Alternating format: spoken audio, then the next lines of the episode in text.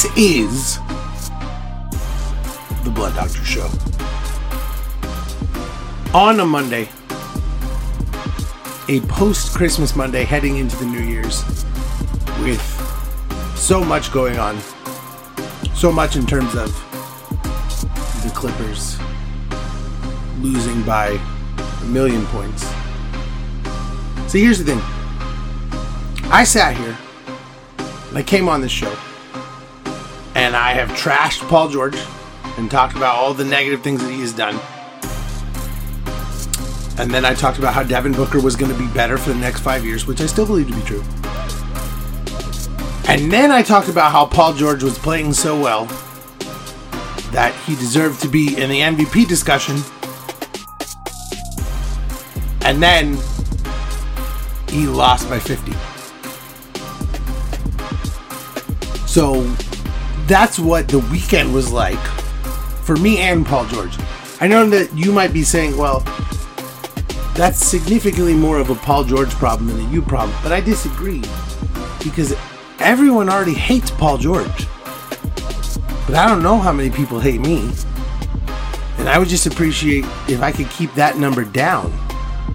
Because I really don't want to be hated as much as Paul George is hated. Because here's the thing Paul George isn't just hated by like Clippers fans and basketball fans. Let's remember, Paul George is the person who cheated on Doc Rivers' daughter with the stripper. I believe he got that stripper pregnant. Then demanded a trade to Doc Rivers' team, where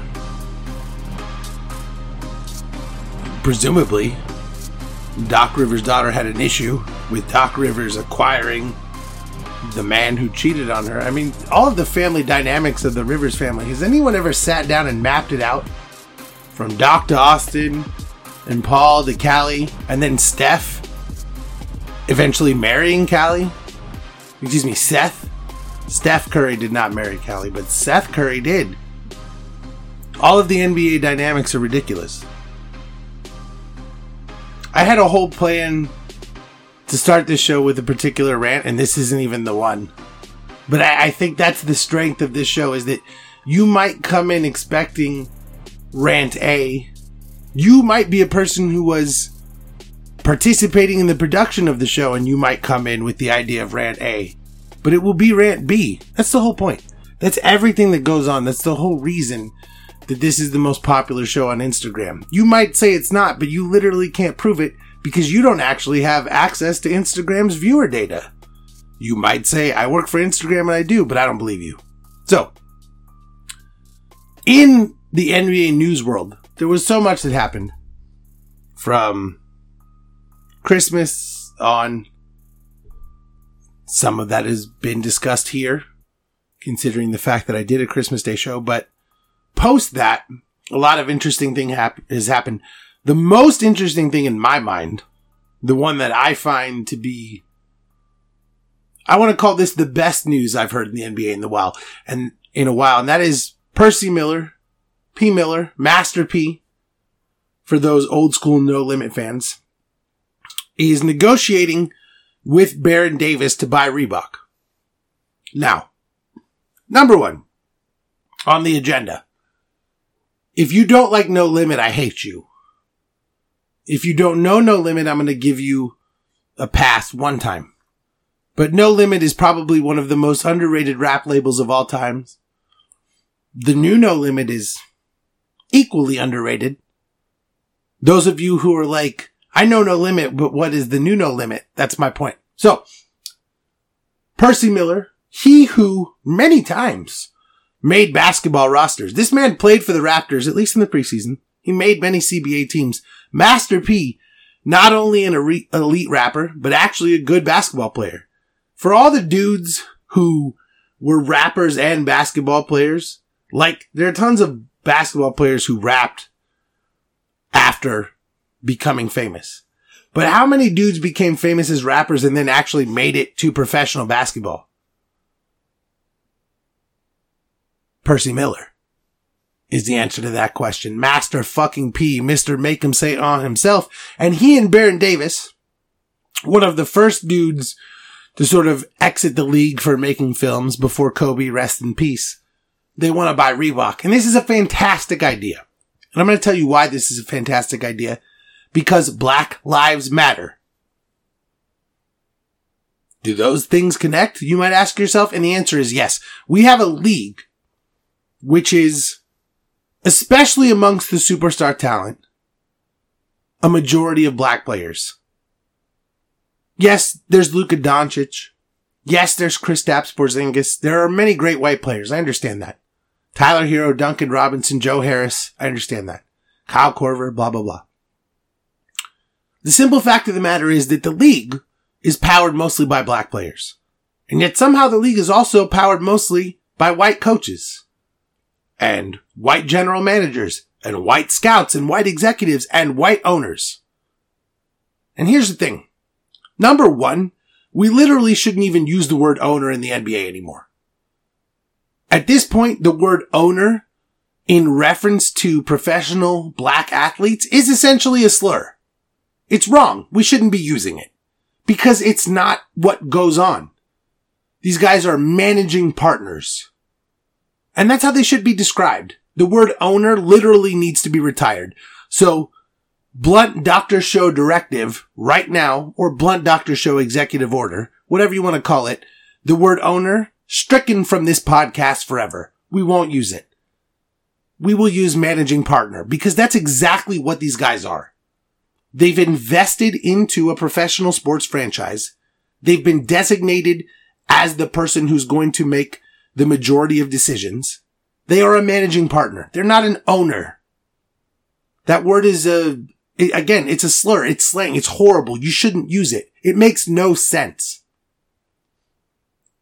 So when I see a league dominated by black players, but dominated also by white executives, and then I see two people who are known for disrupting those industries coming together and say, Hey, we're going to buy this sort of failing brand and we're going to bring it to the next level. That's the kind of thing that should occur. But it shouldn't just occur at Reebok. It should occur in many places. This league does simply not have enough black executives, black coaches, black managing partners. They just don't. How is it possible that the majority of people who play the game of basketball are black? The majority of people who play the game of, of basketball at an extremely high level are black. But the majority of people who somehow understand or can coach or can be executives are white, that makes literally no sense. It literally makes no sense. And it's, there's simply too much racism in the NBA. There's too much racism in football. There's just too much racism in all of sports. And the more that we can support people of color taking executive roles, we should do that. And this is not to say, I'm not trying to sit here and white people can't coach, white people can't be, I'm not trying to say that. But in what world does it make sense that the majority who, of people who play the game of basketball are one race and those people can't even get coaching jobs or coaching interviews or executive interviews after their career? That literally makes no sense the people who have participated in the game the most are not qualified to participate in coaching the game. It makes literally no sense. And it simply doesn't matter how anyone feels or what anyone thinks or what white America, blah, blah, blah, MAGA bullshit. None of this matters. It is 1000% true by any measure that in terms of management, in terms of coaching, representation from people of color is far too low. Especially in a sport that is dominated by people of color excelling at that. Steve Nash can walk into a job as a head coach. But Chauncey Billups has to negotiate over and over to find the right situation. Why is that? Chauncey has a title. Steve doesn't. I love Steve Nash. I really do. But why is Chauncey Billups questioned as a person who should be an executive or should be a coach or should be whatever position he's in? Why is he going through multiple interviews to even get that level when Steve Nash walks into the job? There are uncomfortable truths that people don't want to deal with. And one of those truths is that the higher levels of basketball are unfortunately infiltrated with good old boys racism that should have been replaced a long time ago. And it's not. And the fact that in the year 2020, almost the year 2021, Percy Miller and Baron Davis buying Reebok and reinvigorating Reebok, the fact that that's news is pretty embarrassing. It shouldn't be news. The reason that that should be news is that the dude who wrote Make 'em Say Uh in like 1998 is buying a shoe company. That's the reason it should be news. It should not be news because a black owned business is getting involved in the NBA. Quite frankly, that's embarrassing. And I don't mean that it's embarrassing that a black owned business is getting involved. I mean, it's embarrassing that the NBA isn't completely soaked in black owned businesses. This is a black person driven league. Why it's literally embarrassing as a white person to sit here and watch the number of jobs that are just given to white people as a function of someone that you know. It's not right. And I don't care how anyone feels about listening to me say these things. If this stuff makes you uncomfortable as a white person, you're part of the problem. And I don't mean to say that you believe evil things or anything, but if you can't understand the fact that there is significant racism within all of professional sports, especially basketball and football, I don't know what to tell you. So, all of those things being said, it is exciting to me that Master P is coming back to basketball and coming back to entertainment in general. It is exciting to me that Baron Davis, who has directed films, who has had a great career in basketball, that he has a visionary idea for what to do with Reebok. These two guys are awesome. And this is a great idea and we need to see more of that. And that's my sort of rant of the day. And I'm sure that that makes certain people uncomfortable and I'm sure that it's difficult for some people to hear, but it's just the truth. We need to make sure that we just, we, we can't, the NBA is all about social justice. The NBA is all about Black Lives Matter and we simply can't ignore those things when it comes to hiring, when it comes to management. You just can't.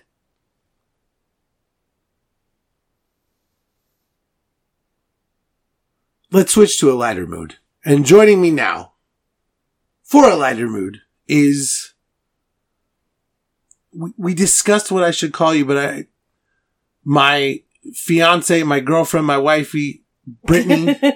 did you say? I said wifey. I said it. you did. Uh, well, this is the basketball world, and that is just a very commonly used term. The love of my life, Mrs. BDRX, the blunt doctor wife. She won't tweet, but she has a Twitter account. Not big on social media. You're not a big on social media person. Here's the fun part. I said that you were going to be joining me on the show today.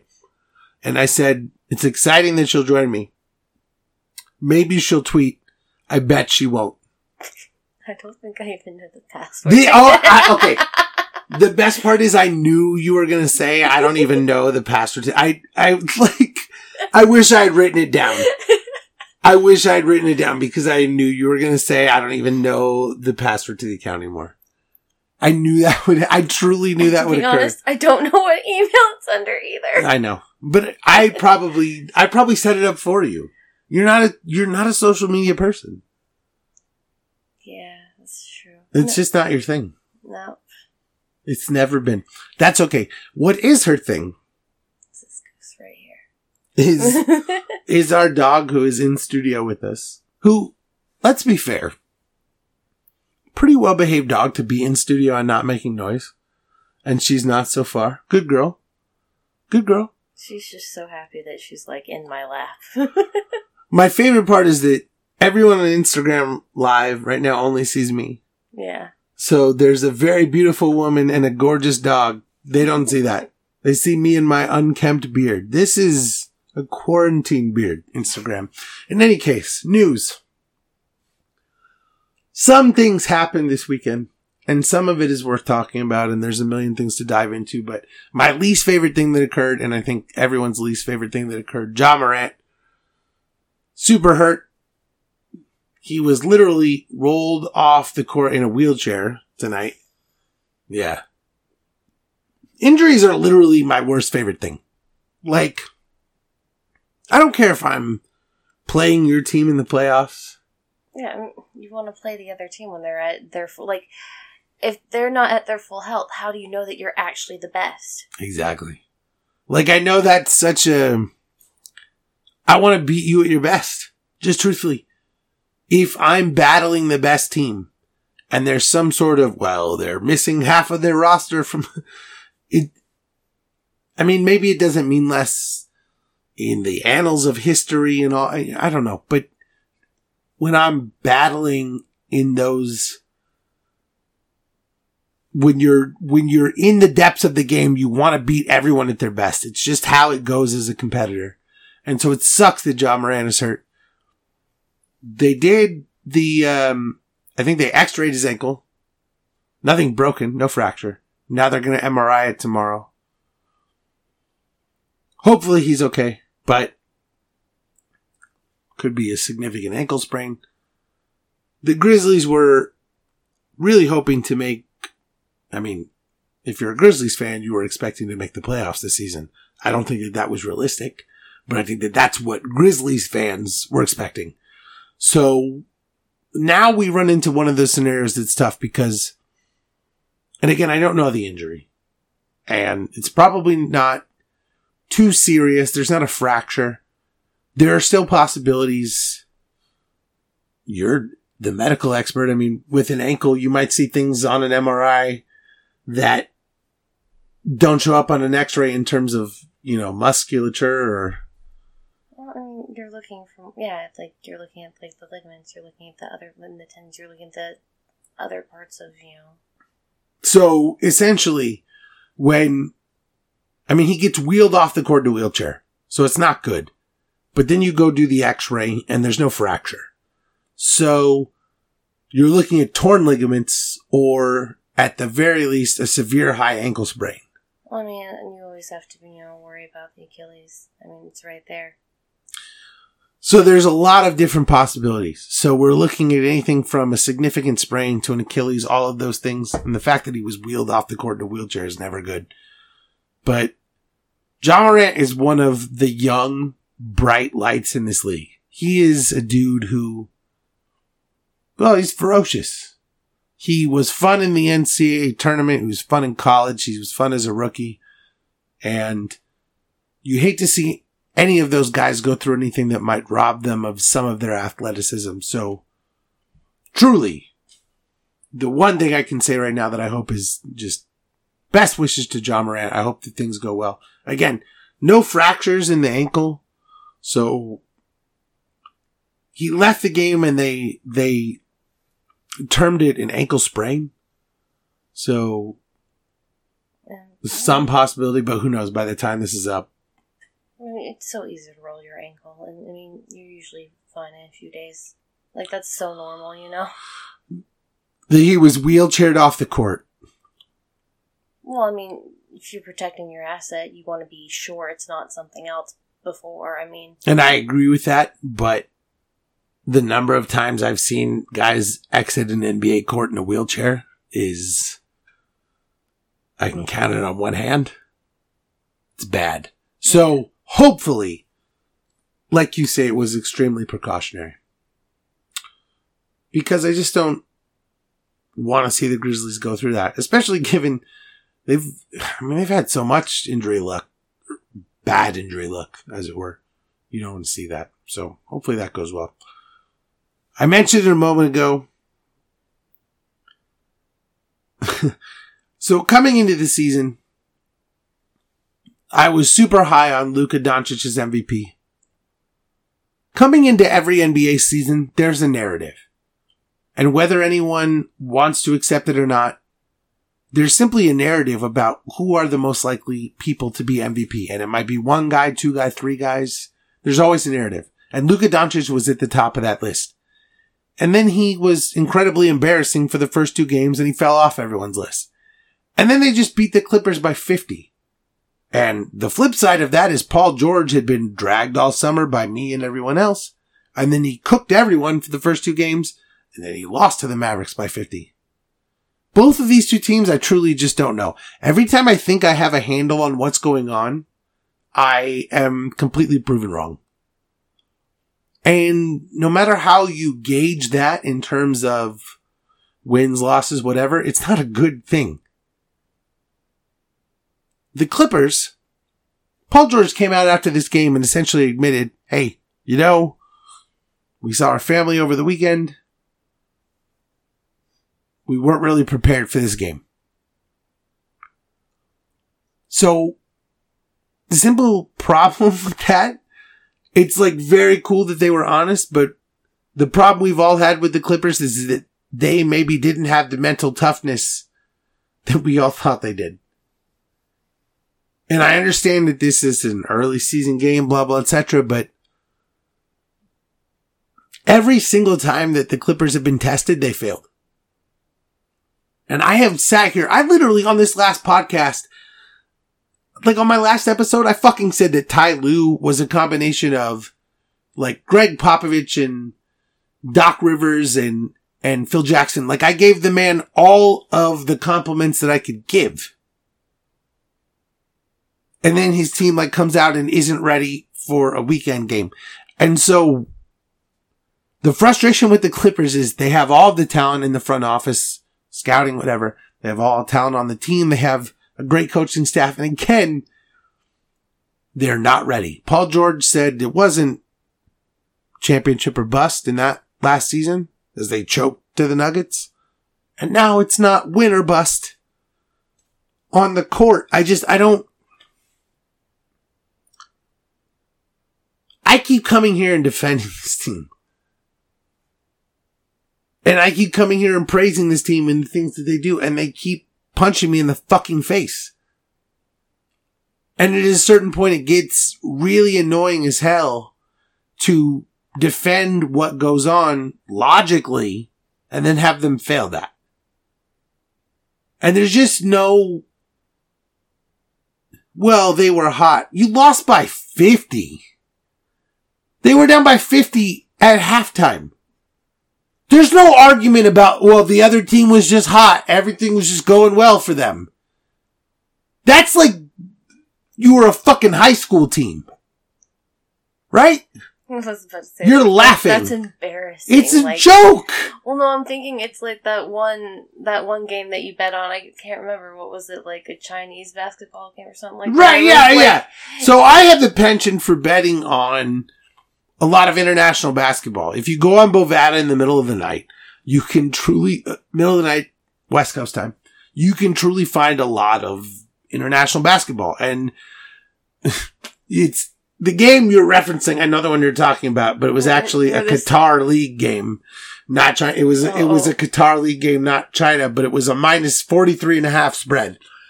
And you gamble on so many different countries. How am I ever I- supposed to? no one is, no one's, no one's, I was like, no one's how, how am I ever supposed to keep? I bet track? on, I bet on the Chinese Basketball Association all the time. No one's judging you. I'm like, you bet on Australian You're talking- horses, so I'm like, like the things you gamble on. are If you're so going random. to, if you're going to bet on horses, if you're going to bet on horses, you want to bet on Australian horses. And I'm going to tell you why. Just real quick.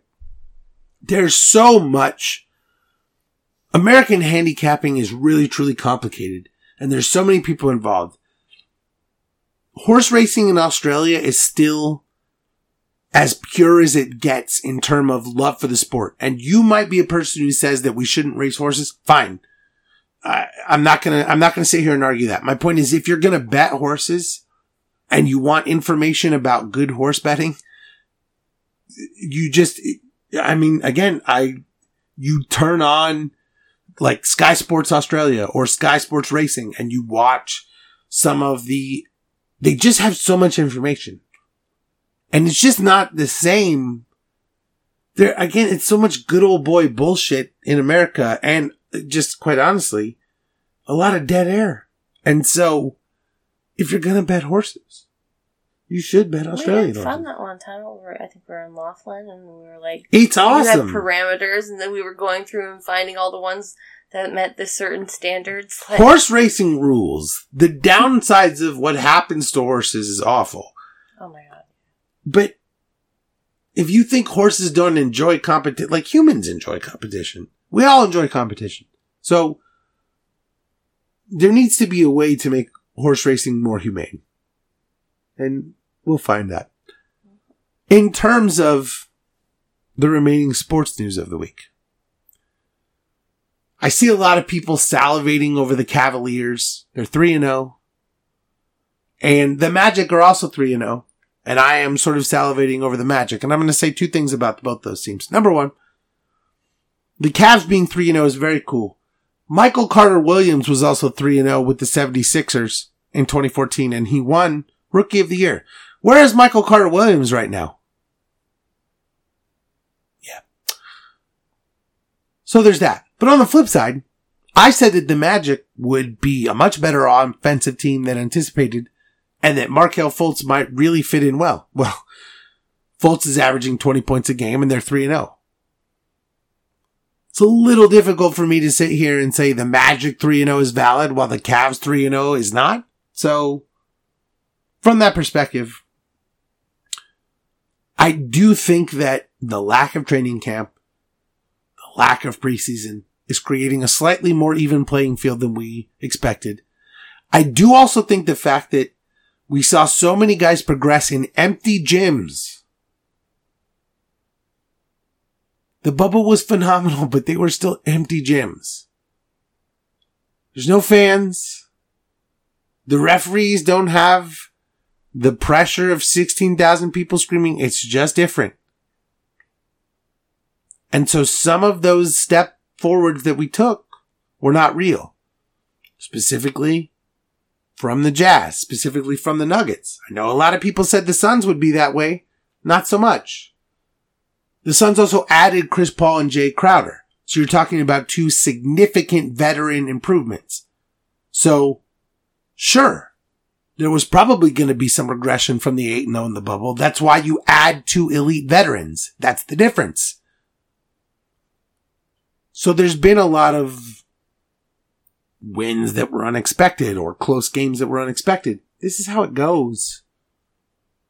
But a few things I feel are significant trends that are not bullshit. Number one, Darius Garland and Collin Sexton are better than I gave them credit for.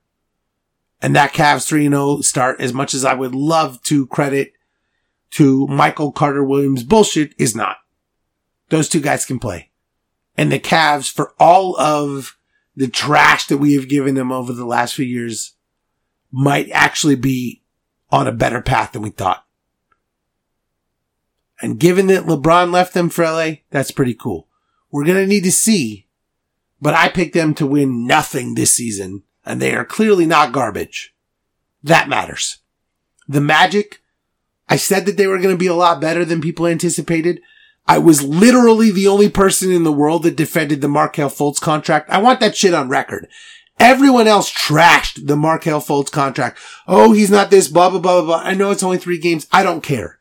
If this works out and he continues scoring 20 a game, if he's a 25 and 5 player who doesn't have a three point shot, you're paying a starting point guard who gets you 20 points less than 15 million. Well, excuse me. The 76ers are playing, paying Ben Simmons a fucking max to do the same thing. So I'm sorry, but that's not a bad contract. And I'm sorry that Markelle Fultz is doing better than people anticipated. Maybe not in the way that people anticipated. But Steve Clifford is a better coach than people give him credit for. The Magic have years of chemistry, and no matter what we say about the Fultz and Isaac contracts, the situation is better than anyone gives them credit for. The one thing I said in the offseason that was sort of negative that I'm going to back up. The Lakers lost today because Montrezl Harrell got roasted a whole lot by Portland guards who are getting roasted every game. I do not understand a scenario. There's no scenario in which Montrezl Harrell is on the court for the Lakers in a game seven. It, it, there's none. He is a six seven center. He cannot shoot from deep. So he can't play off a larger center. He cannot defend larger guys. He's been cooked repeatedly by larger guys. On a night like tonight, he can't defend smaller guys. I don't understand. The Lakers have a very specific goal. Winning fucking championships. You have a $9.7 million mid-level exception. Why would you spend it on a player that cannot play at the end of a game seven with you? I don't care how many times I say this. I don't understand it. And I don't understand why I'm the only person that sees the issue here. Serge Ibaka was the right answer. Maybe he was not available. That's fine. How does that make Montrezl Harrell better? Just because you want to steal him from the Clippers? Like, for all of the reasons that people trash Montrezl Harrell as a Clipper, those same people are now celebrating him as a Laker. It makes no sense.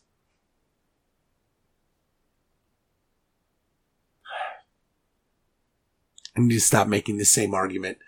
Couple of notes on football. Dwayne Haskins cut by the Redskins.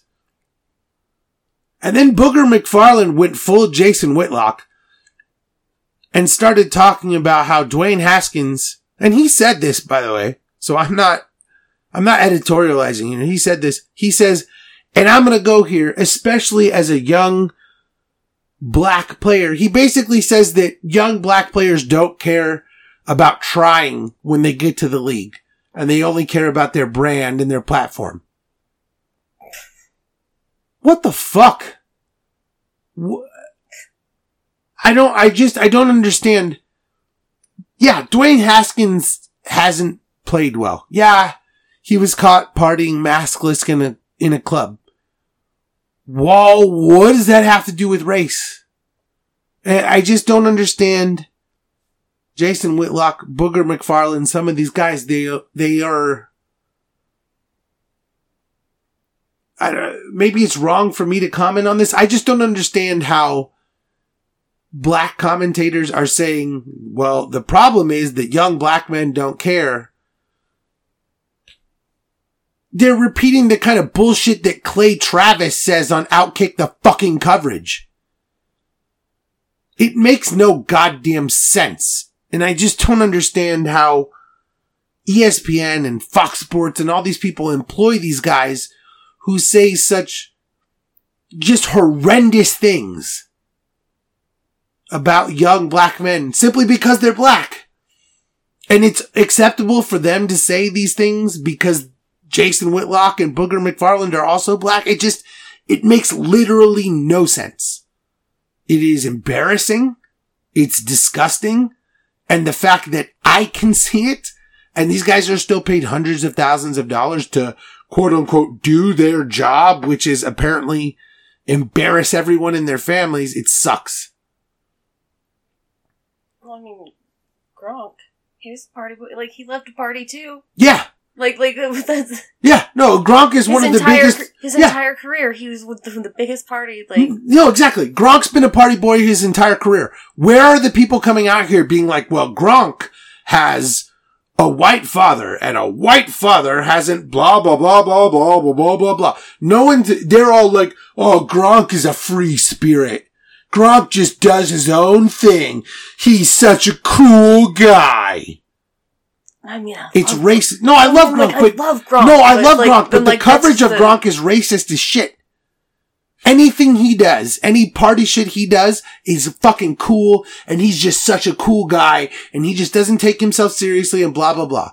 But if James Harden and Dwayne Haskins fuck up, then like we and I've I've And- been oh, and- taking Oh, so well, I've taken James Harden to task, but like, if we're gonna sit here and trash people, it is true that like, Tom Brady in the summer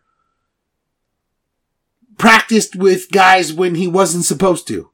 And that did not like cause a mega firestorm. Some people complained, but it didn't like cause people to come out and be like, Tom Brady is a terrible role model for young white men.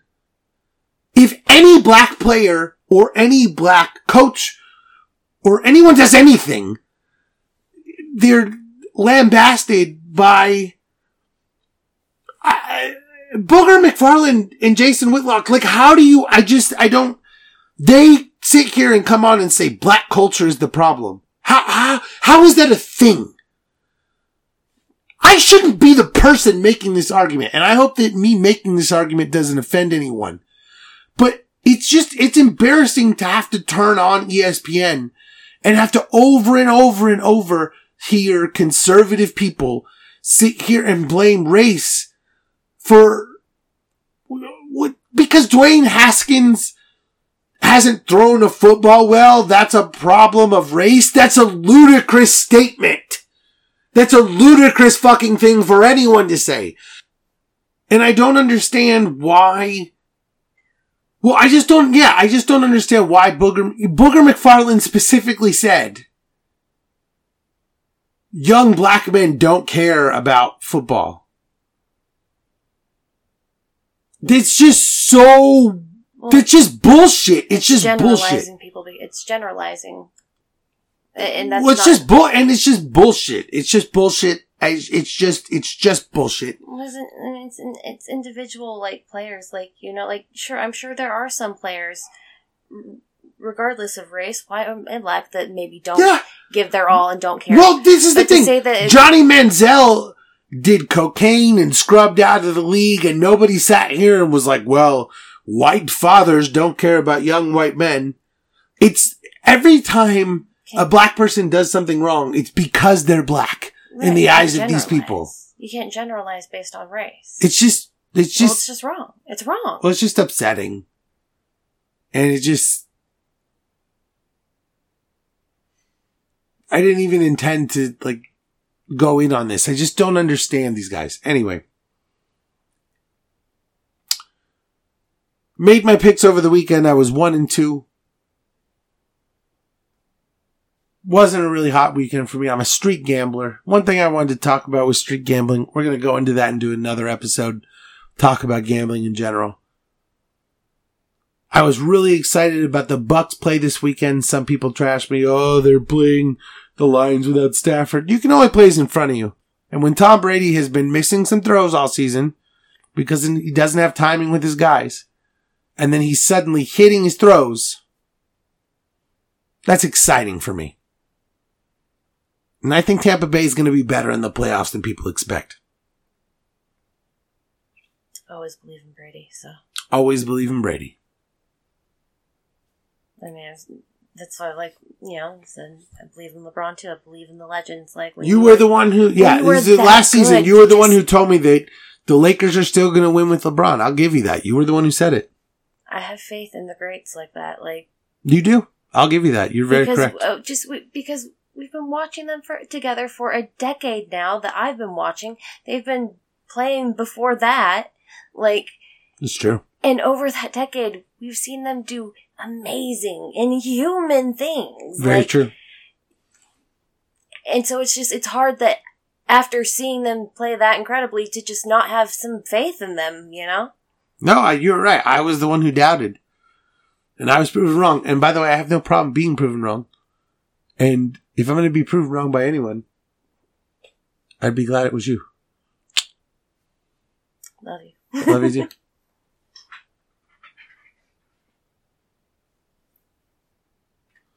So, switching from the negative gears to the positive gears, I'm going to introduce a new segment called I Don't Have a Fucking Clue. There's no name for the segments on the show.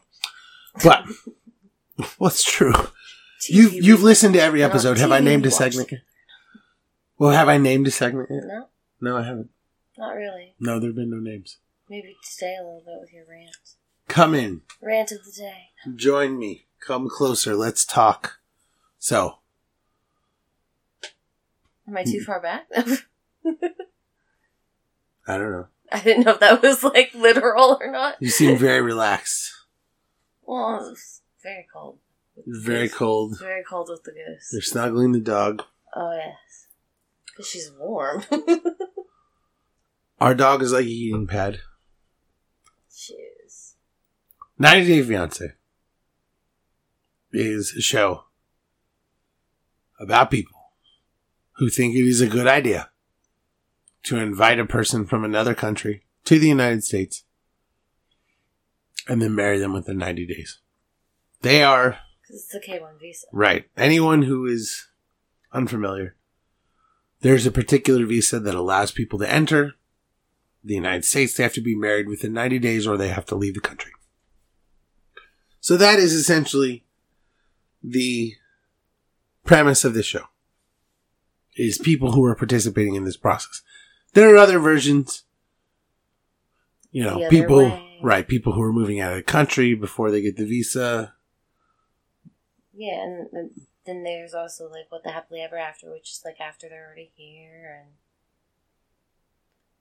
there's lots of spin-offs because it's really popular. Yeah. Because it's good. You were the one who introduced us to it Well, I watched, the other way, right? no, before the 90 days. Oh, that's the one. Yeah, Yeah. and that's why the other way exists now because of Paul and Cooney. Right, yeah. No, I first watched before the 90 days. And then, well, I didn't know. We had never seen any of it. And I just, like, stumbled across it one day. And then you had to show all of us people getting robbed by machete. Right. Well, that was the first season I saw of anything. And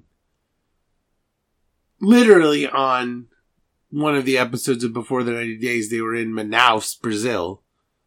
And one of the girls was just standing in a park with a cell phone, and a guy ran up with a machete and robbed her and other people, and then ran away. I don't really have any more commentary for that. like, And you hear gunshots, and the next scene, she's got her phone back. oh yeah, that's right. The like cops show up, and then there's a bunch of gunshots, and then suddenly she has her phone back. So that was really dark.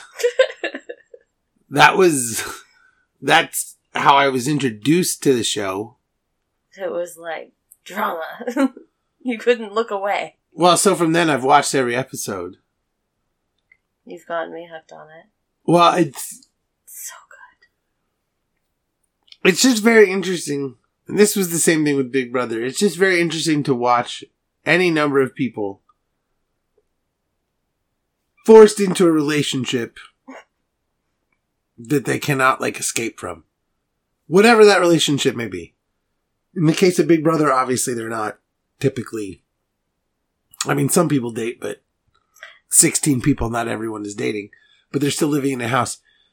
Married at first sight, marry strangers together, many of whom are not attracted to each other. This is very funny. This takes people who met each other online and think, oh, real life will be the same, and it isn't. This is very funny to watch these people fail at their various relationships because they just don't take things seriously. Well, they just don't live in reality either. Like they they they think that being like talking to someone on the phone multiple times a day is the same as being with them in person all day long, and like being in in their space and it just it's it's not. I'm it's not. Well, and the prime and the primary difference just comes from like if you've never been around the world you have literally no idea what these various cultures are like. And standards. well americans just Alone don't americans just have no concept of what life is like outside of america. And that's the educational part of the show that actually like has value is that it does show other cultures like it, it well it's broadened my horizons and i look uh, things up like because Yeah. they talk about them in the show like and on the flip side of that it's like everyone who comes to this country thinks that everything about america is los angeles las vegas and new york it's what they see in the movies Yeah. I, the, well, they always, it's amazing how many people actually mention the movies. it, it- I actually thought that that was going to be like a cliche that no one actually did, but like that gets mentioned. Well, I thought it was Las Vegas. That gets mentioned all the time. to be fair, the majority of times has been mentioned has been when it's someone coming from the Philippines, like overwhelming. Like it's if you if you pay attention, it's it's usually someone from the it's multiple people from the Philippines. Like the girls that come over, they think it's it's what they see in the movies. They're expecting to see Hollywood when they get to. I mean, it's just, yeah, I mean, yeah, it's, it's so many people, like, they have been, well, and also the show, for whatever reason, like, there's a lot of people from Colombia, there's a lot of people from the Philippines, there's a lot of people from Ukraine, like, very clearly there are certain countries that have more, they have, like, I guess, friendlier policies about marrying and all these things. more aggressive dating services. Well, yeah, well, but whatever, whatever the case may be, like there are certain countries that seem to like you're more likely to get a visa if you're from this country. yeah. And the Philippines is one of those countries. Ukraine is one of those countries. Colombia seems to be one of those countries. There, it's a lot of very specific, like, Jamaica. yeah, yeah, yeah, Jamaica. Jamaica's had a number. Yeah, there's a lot of uh, Nigeria. There's there's a lot of very specific. It's interesting how, I mean, there are people from all over the world, really, at different times, but Yeah. there are six, seven, eight countries where there's always someone from you know there. There's been Yeah.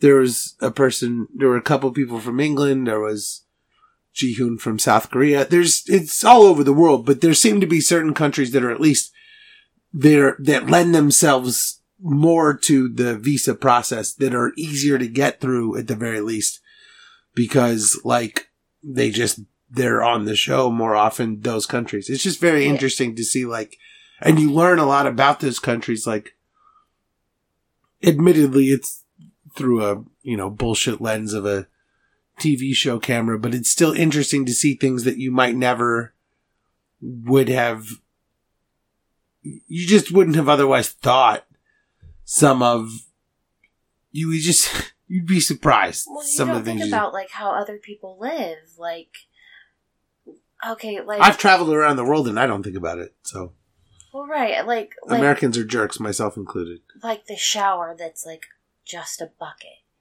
and you realize, oh my gosh, they don't even have running water in here for a shower, Right. and it's just like a And to them that's not even an issue. And to be honest, it makes me feel grateful. Right. like it makes me grateful for like you know like sometimes i'll take the life we have for granted like oh gosh things aren't perfect here or like you know oh Right. something falls apart but and then i see that and i'm like you know what my life not so bad Yeah. because you know what i can take a hot shower when i want Yeah. It really does make you, and it also, you know, it makes you respect these people when, you know, they're, they have real problems. And I'm sort of sitting here like, you know, my soda isn't cold enough. You know, like, you know, like just, these chicken tenders are too dry. Like, you know, just, you just, you watch these things and you realize, oh, well, you know, all my problems are bullshit. And these people are actually, you know, when um uh I can't remember their name from the other way last season she's having a baby in Nigeria and she's concerned about you know the the the hospital they're Ethiopia you're right and they're concerned about the hospital well it turns out the hospital's fantastic because she didn't know they had a neonatal ICU they had all these different facilities that she didn't know about but the problem was they had a lot She- more amenities than she thought they would have but it was the it was the bedside manner of the doctors that was The, issue. well, it was the different. No, but the real her as a problem was that she didn't do any research on the country. right She moved to this country. She moved to a country and thought they wouldn't even have proper medical facilities for her to have birth. Now, number one, it's ignorant to think that. But number two, how are you going to move to a country and also while moving there believe that they don't have proper facilities? Like, it's stupid to believe that about a country. Obviously, like we as Americans just believe that we have a monopoly on everything that is modern. And that's just not the case. So it's ignorant, number one, to assume that they would have no medical facilities. But number two, let's assume that you made that assumption or that you believed that. You still went there with your child. So, Your unborn child, like you went there to have the baby, like that. and like- she also was not accustomed to the culture. She pays no attention to what goes Well, on. see, that's something I don't understand. Is someone is you're about to you're like literally within a month of giving birth, and you are going somewhere and you don't know how it's going to be. Like, I just I can't I can't imagine being in that situation because I know I like I understand the mentality of oh she wanted um what's his I can't remember Some- Biniyam. yeah. She wanted him to be there and have that moment. And I totally understand that. I really do. Because, like, you know, we're in that moment. I'd want you to be there.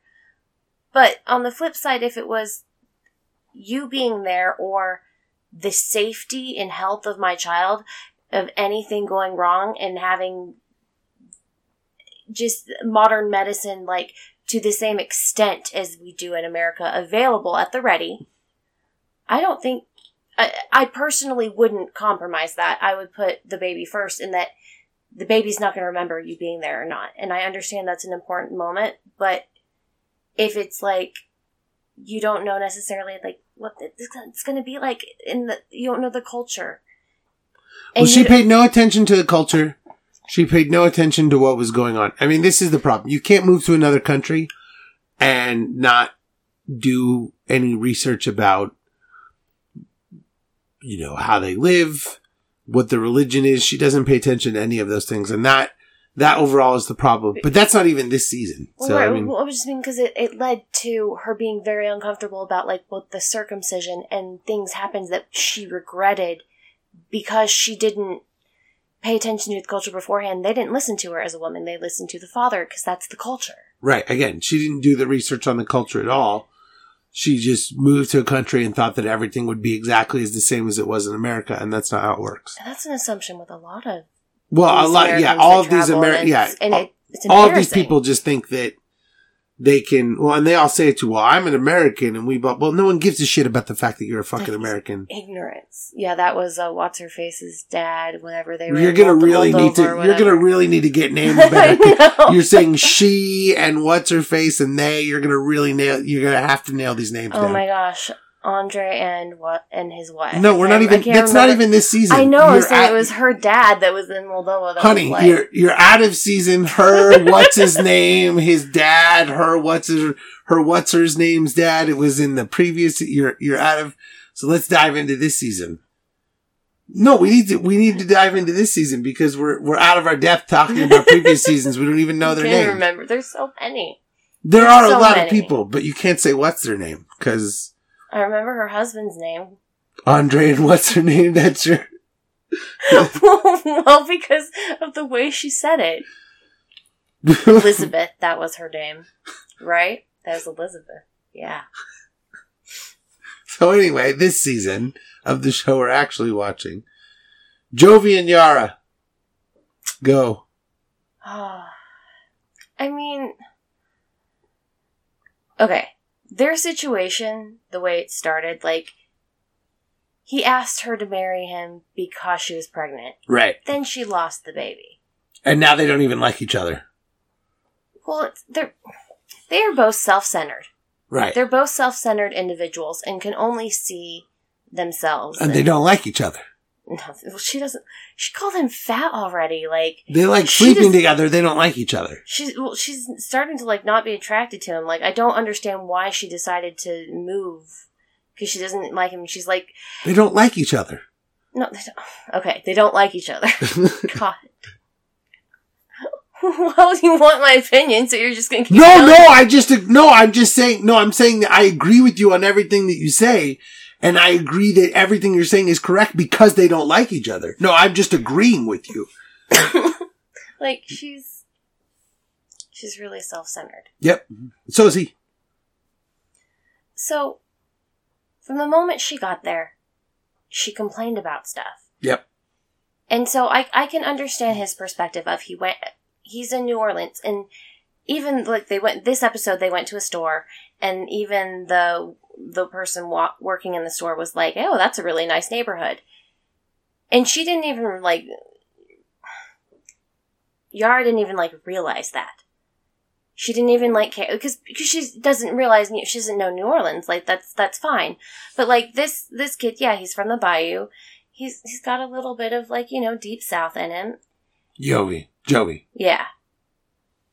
And I like I liked his mom a lot, but he like I do see that he went to, he took a lot of like he got the apartment he took he, he took all the necessary measures and all she's done is complain and Right. say it's ugly and she called the apartment shit like 20 billion times and it's like hun can't you just be grateful like you're No, she's not and- grateful about anything. She can't. He takes her shopping. She doesn't care about And- anything, and and, it's she has to have everything her way. But he, I'm, I'm he on, uh, on- I'm on his side in the beginning and then they go to that store well, but he's yeah, he's just his personality is also terrible, and he doesn't like. Well, he just he has no patience for anything ever at any point, and like, I would feel his same frustration if like I went out of my way to set up this apartment and she didn't care at all. Like that that would annoy me too. But also like I guess I just don't understand what some of these guys think when you're like when you say to someone, I'll take you shopping and you can buy anything you want. And then they expect that. Like I don't understand what you thought. Like he literally told her multiple times she could furnish the apartment with anything she wanted. And then he's like, I hate all the things you like. I just, well I mean, I it's just- funny because that's what she did but well, but he also furnished it without asking her. Like, like she's a jerk, but he also did the opposite of everything he said he would do. And so I just don't understand what he thought was going to occur. And it's just, these two should not be together. Well, right, because he's he well he's thinking like kid from the bayou. Hey, be grateful for what you're. You know, he's thinking girls like that because there are a lot of girls like that that would just be grateful that he's done that. Yara's not one of those girls. She likes things differently, and it's true. You say I'm going to buy you anything you want. You don't get to then go to the store and then be like, well, I don't want that rug. I've decided I don't want that rug. Well, you told me I could get a rug that I want. We've got two rugs in the apartment. One of them can be mine. That's a fair argument. And he makes the fair argument of, hey, it's in, it's in, well, he said it's in my apartment. I should like it. And that was, that was the death note. They're like the, the critical, like he, there's, the second he said it about it being his apartment was like, ooh, that was, That was the end of, of them, really. well, I, I would have reacted the exact same way as I would have been like, all right, I'm getting nothing. And I would have left the store. And like I would have, ex- like as much as I hate her, I would if I that was me, I'd done the same thing. Natalie and Mike, what do you think? Natalie and Mike, I like Mike. I don't like Natalie. I oh man, I That's I- just really it. I think she's a bitch. don't- I love Mike. really I think he's like a great guy. He's just he's a hardworking, nice guy. I just I do- don't like her at all. Like just honestly, like I just I don't. I She's a jerk. Like I just I don't understand. She's obsessed with her religion, and she knows Mike's not religious, but she's obsessed with the idea of converting him. I just I don't like Natalie. Just I don't I don't That know what hasn't else. even come up this season, surprisingly. Well, yeah, just because she's too busy complaining about everything Well, else. right, she's too busy trying. To, she won't bring it up It looks like a horror movie. It's so cold. I don't like this small town. Well, okay, then don't move here. oh, and then French toast. It's not healthy. And then she sits there and peels herself a carrot in the slowest way possible. Oh my Go god! Go fuck yourself. Like I just, she sucks. I understand it's difficult coming to a new country. Your entire like it's it's She not didn't what, even ask him. it's not what She just called him one day and was like, "Hey, I'm coming." Well, I mean, and that's the thing. Like, okay, so like the end of last season, it ends with her giving him the ring back out of anger, and then she like yeah, she goes to the airport and like tells him bye and stuff. But it's like then he said that it started this season they hadn't talked in months. Like, and then she's constantly like, "Why don't I have my ring back? Why don't I have my ring back? Because you're awful. She's awful. I want them to break up. well, yeah, I want, like, I want them to break up. I want Uncle Bo to move back in, and I, I want her to go away. I hate her. Tarik and Hazel. Tarik and Hazel. I'm happy for them. I mean, I think that they're gonna have. I mean, they're they're. It's complicated. It's complicated now that they're they're having the whole three way relationship. Like, I that's. You know, I'm like I'm totally like I I don't have a problem with it. I just think it's going to create problems for them because I don't think he's as cool with it as he's acting. Like He's definitely not as cool with it as he says he is. Like he tries to act like, oh, I'm so cool. I have two women, but it's very obvious that it makes him like more uncomfortable than he would ever want to admit. Like just truthfully. Yeah, it's, I I just think that he gets too emotionally attached, and but I'm glad that she's finally like back and like like not back, like here, like in America, and they can like have a chance. I still don't believe her. I don't know why. Like, she seems just so like you know the uh, Andrew and Amira, the ones like I don't believe Andrew. Like Andrew's a psycho to me. Like the the French girl and Oh, I hate Yeah. Andrew. I think he's a I think he's a crazy psycho liar. And I just sort of get that feeling from Hazel sometimes. I just don't I don't know, like maybe I just misreading her, but she's so like takes her three seconds to answer every question. She's like has to calculate the answer. I have mixed feelings. I don't know. I don't know about them. Like I don't know. I don't know. He he seems like he's like crazy controlling. He keeps rapping. Wait, who? he keeps rapping in public. Like, who? Tarik. Tarik. Oh, I thought you were talking about Andrew and me. no, Tarik, no. No. I said Hazel's a liar, not Amir. You gotta, I'm jumping around. You gotta keep up with my jumping around. Hazel does seem like a liar. That's what I'm saying. Hazel's a liar and Tarik keeps rapping in public. But she's gonna be so pissed off whenever he finally does to be like, "Oh yeah, I reached out." She's gonna be pissed. But of all the things to, I mean, like, I don't care. You're loyal to me first. You break my trust to talk to someone else. I don't care. if we had been in a three way relationship with another woman, there's a significant difference, especially during a pandemic in a third world country. He literally reached out to ask if she, if she was okay. And also, That's what he says. Okay, fine. If that turns out to not be true, then I'm going to give you that one. But I don't think that making sure someone isn't dead during a pandemic is like an evil thing inherently. I just don't feel no, that it's way. It's not an evil thing, but it's also kind of like, okay, well, if we're gonna do this again, like you can't get that attached to every random girlfriend that we date. Like I, I don't know. They were in a three way relationship and one day Hazel ended it and said he was never allowed to talk to her again without specific reasoning why, save for he thinks that she thought they were too close. How is that random? Like, like, she just made that decision one day unilaterally with the, I'm not saying they should be whatever, but I'm just saying like, hey, did you die or did you live? I don't really feel like that's like an evil question to ask No, it's not evil. It's- like I think we've reached I think we've reached a point where like like there should you should be able to like check in on the physical safety of a person without the assumption of an affair. I think that's reasonable. Like well especially in this situation like they were in a three-way relationship with someone. Why isn't she checking on the girl? Like that's my question like all the question is why would Tarik do that? Why isn't she checking?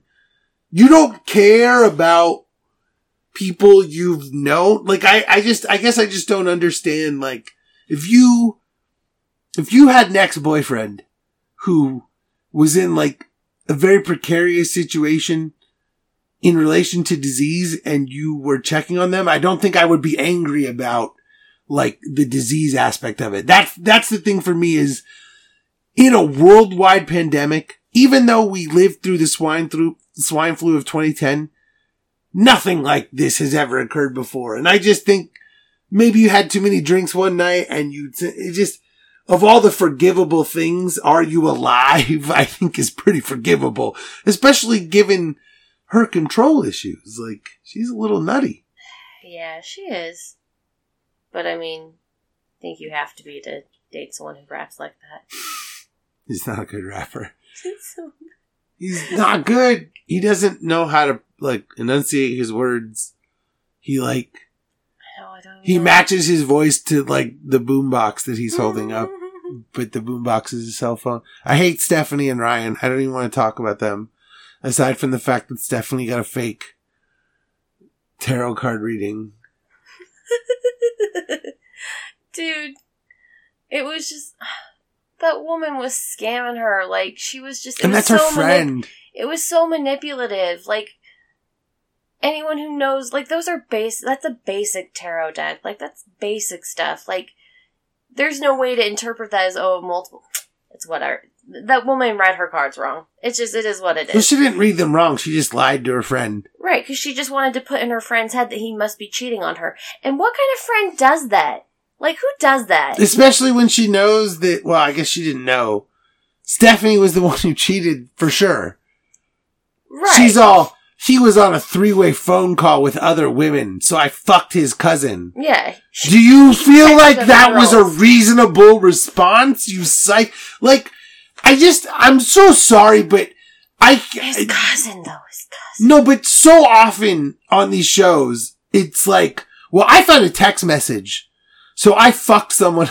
like, I'm sorry, but How are the your text messages don't compare to fucking someone. Like, the, this stuff drives me nuts when I hear, like, these people are like, well, I read a text message that was suggestive, so I slept with his best friend, but I would never have done that if he didn't send a slightly suggestive text message to someone that I don't know. That's not a reasonable argument. I don't care what the gender is. They both, it's, it's, that's a gender, both people do that.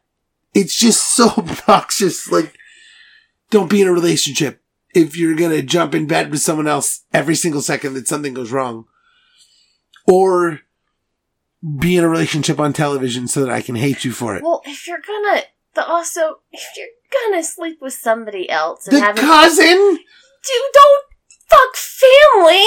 Like His cousin. you can't come back from that. His cousin. you separate them from their family member forever. His cousin. And his cousin, from the way that she was telling the story, like begged for it. Which is just, someone's gonna die there. Brandon and Julia, farm couple. They're Oh, breaking man. up. Andrew and Amira. Amira gets detained.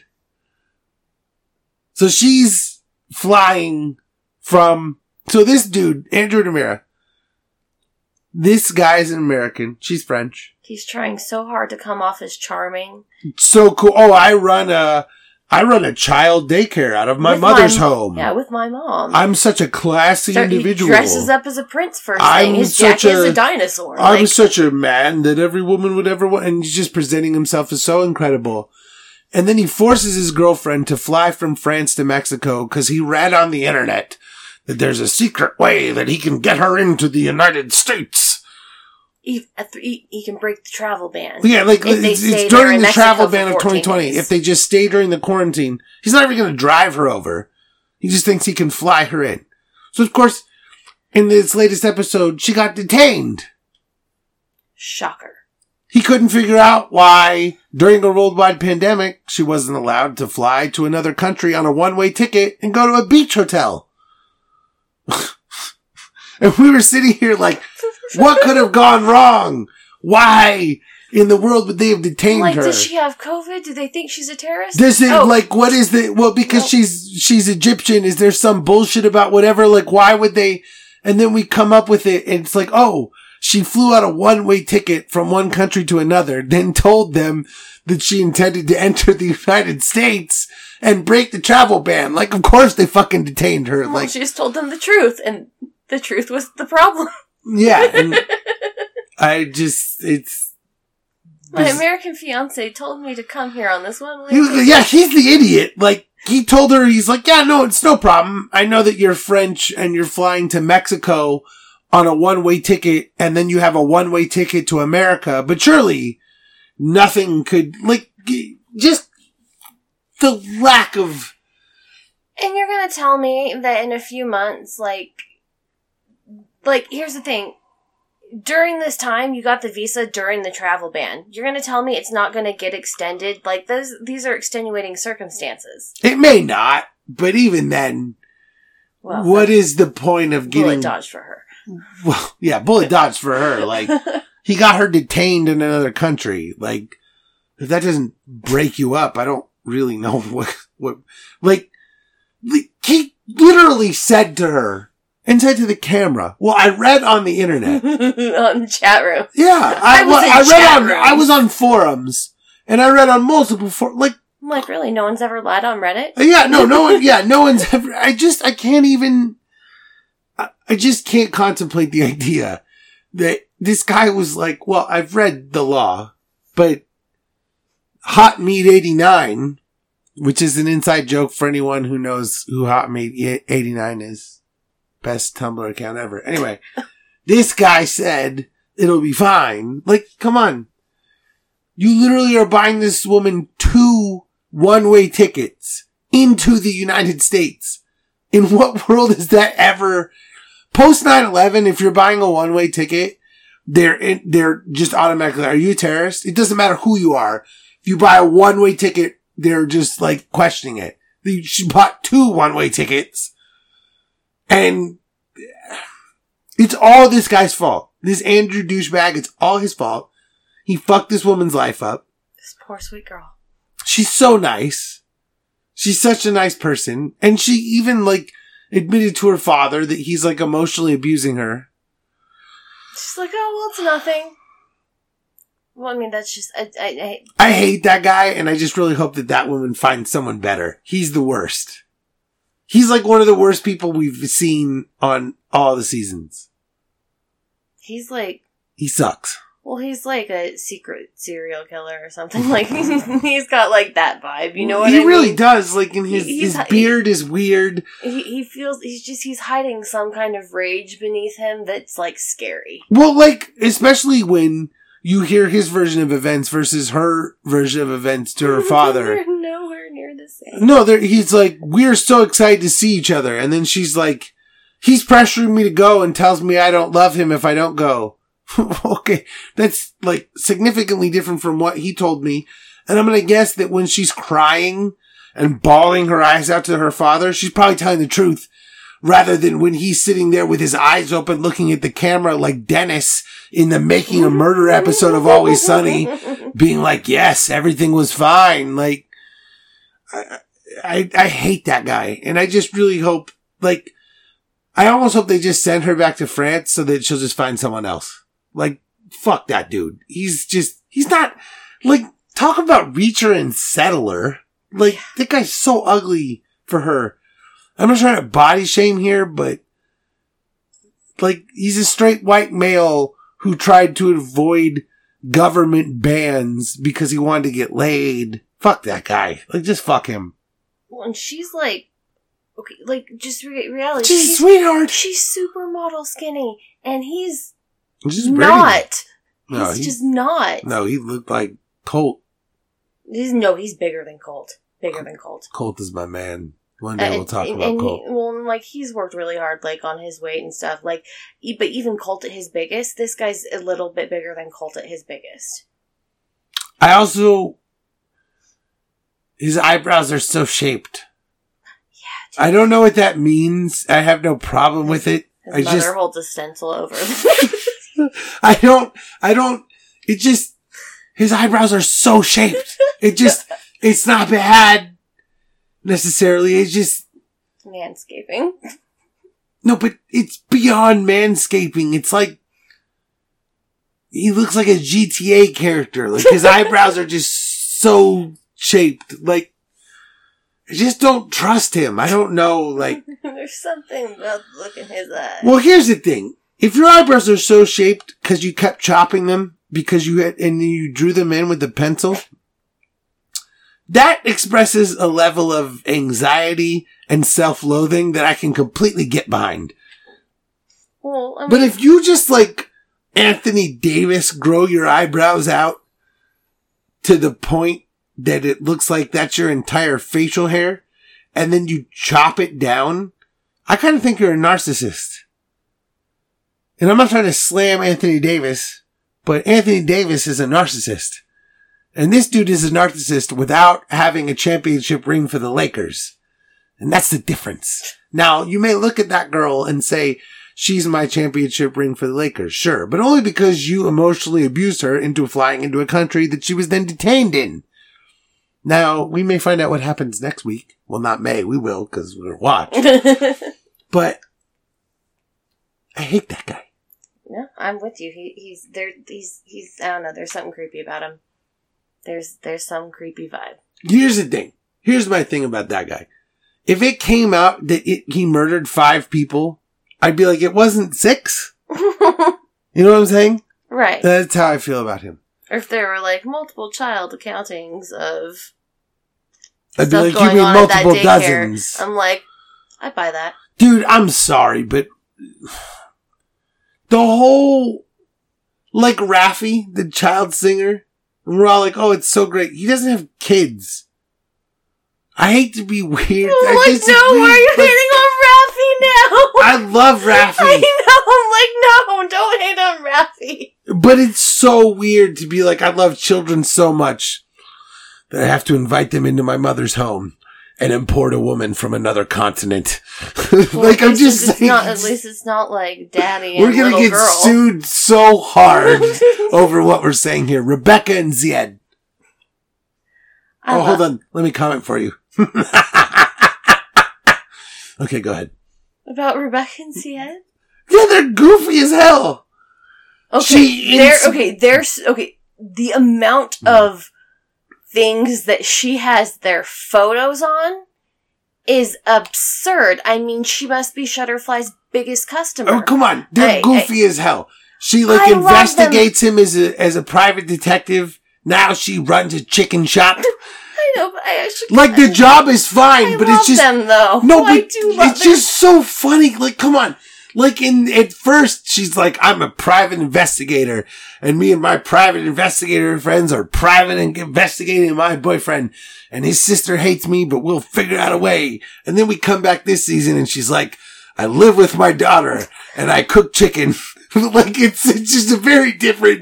The- it's a yeah, very the- different vibe from the previous season the moving, the having to live with her daughter thing. It's I. I'm not judging. No, I'm not judging for that. I'm just saying, like, before she presented herself in a certain way, and it just, it just, all of these people go out of their way to make their lives look as phenomenal as possible when it's just like, dude, our lives also suck. It's 2020. It's okay to be real with me about how garbage it is. I'm doing, we're, we're it's 2020, man. Like it's fine. And it's just funny to me when people are trying to be like, well, I live on the Isle of the whatever. And it just, you know, They're sugarcoating their lives. yeah, exactly. And it's just like, it's okay. Like, I just, I love people who are real about, hey, things suck right now. And I do feel like these two always, But can I like? I actually like. I hope it like. Okay, I don't Like- want ill for them, by the way. No, I like that's what I'm saying. Like, I want them to work out because, like she said, that this is her last chance at love because she just doesn't have it in her to try again. And you know what? I, I feel for her. Like, I, I, I really do because I, I, I guess I see her as like my mom. You know, the single mom of just. So, but this woman, she wants love so bad, and I just, I just can't. I want them to succeed. I can't fault her for wanting to find someone who actually loves her. And to be fair, I think Zied does. And no, he, I agree. and he looks so much better with his haircut. He really does. Like he's he's it, Some people Inf- look good with the long hair. Some people look good with the short He's hair. He does more not look good. attractive. With, yeah, absolutely. it Yeah, makes no, him look much slimmer. I was like, oh, he's lost weight. Then they showed full body. and I was like, okay, he's not lost weight. he weight, just cut his but- hair. but he does look skinnier with the haircut from the from the neck up. I hope. I mean, it's just this like, that's why is. he couldn't fault her for not being young in those photos. No, I- he was It's true. I here's my thing. Jovi and Yara need to break up. Mike and Natalie need to break up. Tarik and Hazel, they're fine. Stephanie and Ryan need to break up. Brandon and Julia, or we no- joked about them. They literally Julia is a city girl from Russia. She's not going to make it on a Virginia farm. Brandon can't even move out of his parents' house. This stuff they need to break up. Can I just say one thing uh, about Andrew that? and Amir need to break up. Rebecca and Zied can make it. So we got two company, two couples this season that should make it. Tarik and Hazel and Rebecca and Zied. And other than that, everyone else should fuck off and break up. Can I say one thing about Brandon and Julia? If his parents weren't around, they'd be fine. No, I was gonna say. I actually, I like, I understand his parents. I understand their point of view. I don't agree with it, but I understand it, and I can understand the respecting it. I'm looking at it from a practical point of view of you gotta have money to live off of. They're trying to hand down a farm, a business. Like, dude, like that's my dream. I'm like, I'm thinking she's looking a gift horse in the mouth, kind of thing. Like, she's like, oh, this is horrible. I don't want to work on a farm. Honey, he told you he had a farm. He told you that's what it was gonna be.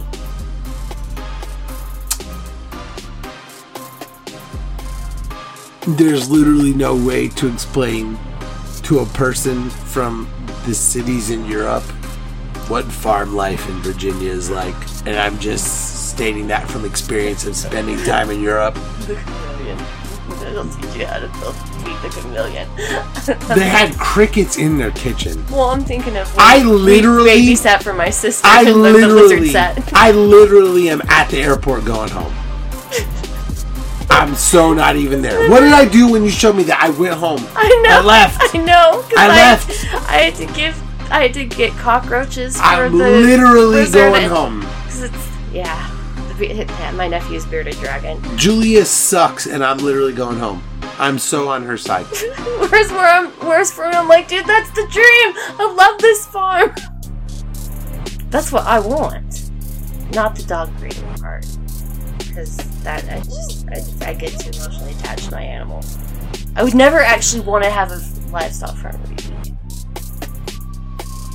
And before she goes off into a full scale farming rant, Well, it's three o'clock in the morning. What did you expect? that is the Blunt Doctor Show. On a Monday, crossing many subjects.